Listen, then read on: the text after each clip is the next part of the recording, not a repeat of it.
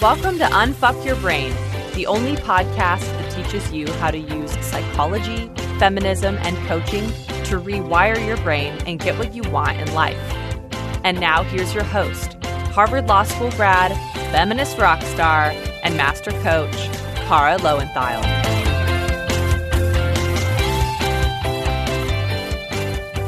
Hello, my chickens. So we are doing something fun and different this episode. I've done listener Q&As in the past, of course, before, but usually those have been like somebody would write in with a long coaching question and I was basically coaching them. And so what I'm going to do today is answer some questions that I solicited on Instagram. So listen, do not rush to Instagram and send me a DM with your questions this was like a 24 hour thing. I put it in my stories. I got a bunch of questions. If you have questions for a listener Q&A podcast, you should keep emailing them to my team as you have been. Info at redesignyourmind.com. But I am going to answer some of the questions that I got from you guys during that 24 hours. So they're kind of all over the place. Like some of them are kind of coaching questions. Some of them are about my business and my journey. There were some questions about my dating and sex life that I'm not going to answer. so we're just going to answer some of these, and I think it'll be instructive for you guys. It's going to be fun. Okay, first question was What made you decide to change careers from a lawyer to a life coach? So that's actually a great question. And partly because I think I teach a lot about how to love where you are before you leave it. And then people see that I left my career. And so they think, well, you, you know, you changed your career. Obviously, you thought you'd be happier as a life coach. And that's not exactly right because what happens when you take responsibility for your own life and your own emotions is that you understand that it's not the circumstances of your job that make you happy or unhappy. So I did a lot of work on my relationship to my job as an academic and to my academic career and I could totally have been happy as a law professor. I mean, actually, a lot of what I do is similar. You know, the content is different, but I used to do feminist theory in law. And so in law school, you're teaching people how to think in a new way. So a lot of it actually is similar. Like as a law professor, I think I would have been teaching people how to think in a new way using feminist theory to provide that kind of insight, going against probably the grain the way I do now of how most people teach and think about law helping people feel empowered, right? I mean, I would have been doing a lot of the same things, it's just a very different kind of context and and life. And I uh, didn't love creating scholarship. And here's the other thing, it's like that's kind of the same. Like I prefer live coaching to writing coaching content, just like I preferred teaching the law to like writing law review articles. You know, you are you and your brain is your brain wherever you go. So while I did do a lot of work on my relationship to my academic career and how I could be happy in it, and that's what enabled me to decide to leave and become a coach because I knew I could be happy and okay either way. Right. But it wasn't like, oh, I hate the law and I hate reading and writing and thinking about the law and I'm going to love reading and writing and thinking about coaching you know, no. A lot of what I do is similar. The things I like are similar. The things that are my less favorite parts are actually similar. And, you know, I could coach myself on those things, but there's a lot of things in life to coach yourself on. And right now, I don't feel that I need to coach myself on, you know, preferring live coaching to writing coaching content. Like I do both. I do both well. They work fine in my business. It's fine with me to slightly prefer one to the other. But I'm just giving you that example because it's me and what I like to do, that's the same, right? All that didn't change just because I changed the circumstances, the context in which I was doing it. But this is what I will say about it. I do think as an academic, I was working on ideas that nobody else would do because I think we all have our own unique flavor of things, right? And so nobody else is going to write the exact law review article I would write. Nobody was going to teach law the exact way I taught it.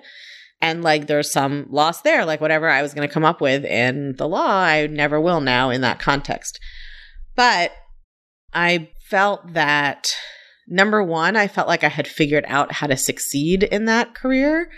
And I'm someone who always wants to be learning something new and doing something different and figuring out how to master a new thing. And so, having learned how to master the kind of life where you work within institutions and you get exclusive prestigious jobs and you do very well in school. And like I had learned how to do that. And it kind of felt like the rest of my life was going to be more of the same if I stayed there. And quitting to become a life coach and entrepreneur was like going to be very very different. And I just wanted to have a different experience. I wanted to experience what that was like. And I also felt like when it came to thought work well, there for sure, again, like nobody will write the exact law review articles I would have written. There were a lot of people kind of working in the areas I was working and coming up with good arguments. And I didn't really feel like the world was going to be, you know, was like the world was going to lose out if it didn't have my particular like law review articles or theory there. And I did feel like what I wanted to bring to life in the thought work world was very unique and that nobody else was doing it. Not cognitive thought work. There's lots of people doing that. And a lot of these ideas have been around for thousands of years. But combining it with feminist theory, doing kind of rigorous feminist mindset work, which is what I do, I didn't think anybody else was doing that. And so I felt like one of my personal values is to be of service to the world. And I felt like the way I could be of service in this job was bigger and more unique than the way I could be of service somewhere else. And I thought that I would learn all these new things and I would ha- get to have this whole other experience I wanted to have. So this is a, you know, on some level, it's an advanced topic and something we work on. You work with me after the basics, but like, what does it mean? The reason I love this question is that most of us think we only want something because we think it's better than what we have, or else why would we want it? Right? Why would we change something unless we think we'll be happier if we change it? And that thought process is so common, but it just shows how enmeshed you are in your current belief that external things make us feel a certain way. Because what you learn once you do the work is that you know you can be happy no matter what. And that doesn't mean happy all the time because life isn't just about positivity, right? But it means whatever the job is, whatever the marriage is, whatever the anything is, the external thing is not going to determine how you feel. And so then the question is just, do you want to experience something different? And it's kind of revolutionary to think that that's a good enough reason, especially for women who I think always think they have to justify why they want something. It's okay to want something just because it's different and you want to experience it. It's okay to be happily married and decide that you want to experience not being married or being single or being married to someone else. And it's okay to be a happy professor and decide you want to experience being a life coach or vice versa, just because you want to have a different experience and learn something new. So that's the answer to that. All right. Next question. Someone asked, Do niches matter? So, what they mean by that, this is a life coach question, but I'm going to explain it because I think it'll be helpful for everybody. What they mean is doesn't matter if you have a specific niche for your business. Like, you know, one of my colleagues coaches doctors who want to lose weight, and one of my colleagues coaches women who want to take a break from drinking, and one of my colleagues coaches oh, women who have difficult relationships with their mothers or whatever, right? So that's a niche. It's like the group of people that you help. So here's the answer yes and no. A niche is not magic. So a niche does not matter in the sense that there is no niche in the world that will make you always feel happy and motivated and make the first year and 100K of your coaching business easy. There's no niche that will do that. Okay. So it doesn't matter in that sense. The experience of building a business is always going to be the same.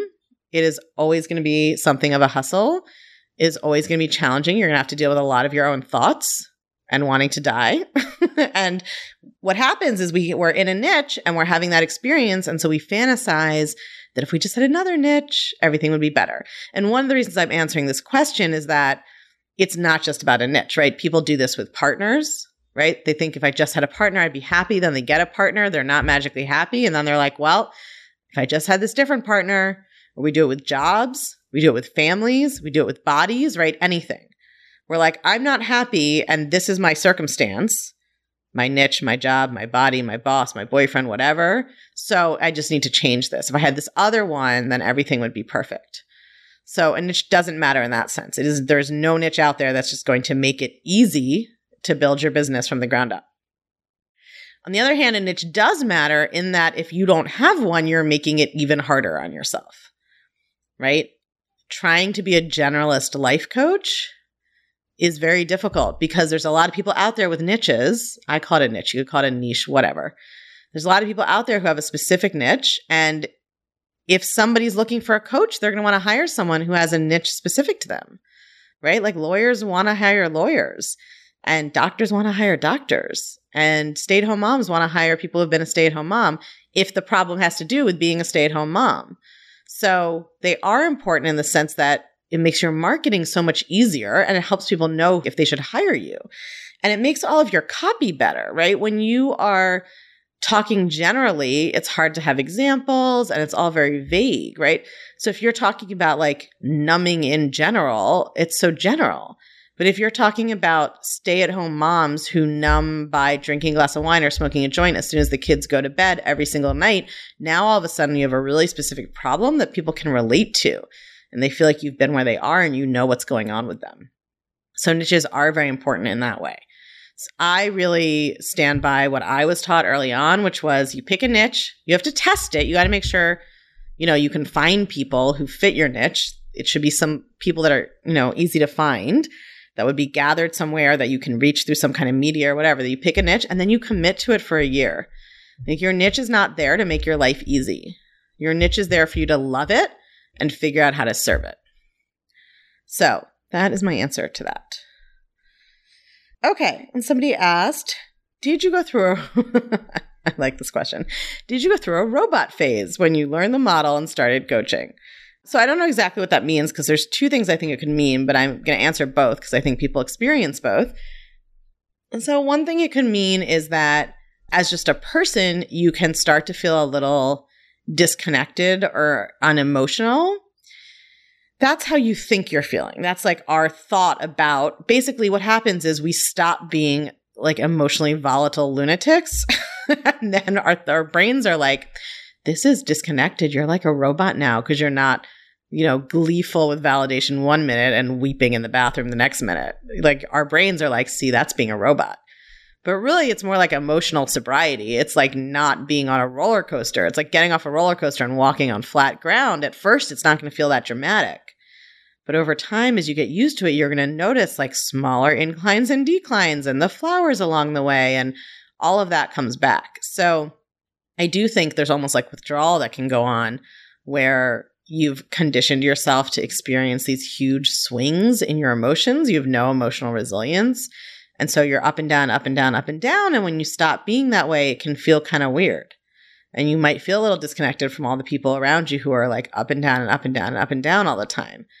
But over time, you start to, it's like going, it's like not eating sugar for a month and then honey tastes really sweet, right?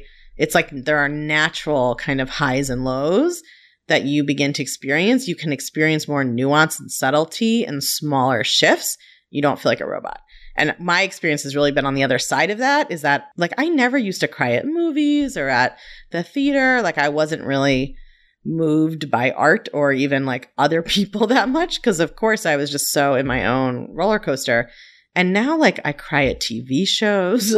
like I'm actually much more susceptible to like kind of empathetic to empathy or just to like pure emotion flowing through me but it always ends quickly. Like it, it's a very pure, clean process, it feels like. It's the opposite of being a robot. And then the other way this person could mean this question, which I'll answer briefly because it would be just for coaches, is when you learn how to coach from someone, yeah, you sound like them for a while. It's normal. Eventually, you just start getting your own way of thinking and talking about things, and your own clients make you think and talk in different ways, and you don't end up sounding like a robot forever. Okay, Let's do one or two more. Someone says, Do you have any tips for how to practice new thoughts and getting them to stick? Okay, so here's my answer to this question, which I think is important. Thinking about getting your thoughts to stick is the wrong way to think about it. Because when something is sticky, you can just slap it on something and it stays there. Okay, so it has you predisposed. It seems like a little thing, this word choice, but it has you predisposed to thinking about your thoughts as though they should be like that. Like you should just have to like apply them a couple of times and then they'll stick. That's not how it works. That's not how you should think about your thoughts. You should think about your new thoughts in terms of thinking about like, how can I carve a groove in this rock with a toothpick? like you have to go over it over and over again. Maybe a groove in a rock is a little intense, but like, how can I carve a groove in like cold butter with a toothpick? I don't know what the metaphor would be. Like, it's not impossible, it's totally doable, but it takes a lot of repetition to do that. So it's not about getting them to stick. It's about making them a default habit. You're turning a thought into a habit, a brain habit, right? So it's like if you're right handed trying to learn to write left handed, you wouldn't be like, what are some tips and tricks for making it stick that I can all of a sudden be left handed? No, you would be like, I have to practice writing with my left hand a lot, and then eventually it will become my default. It's not quite as hard as that, thankfully, but I don't think thinking of your thoughts as like how to get them to stick is a good idea because even that framing is setting you up to feel like you're entitled to your thoughts changing much too quickly.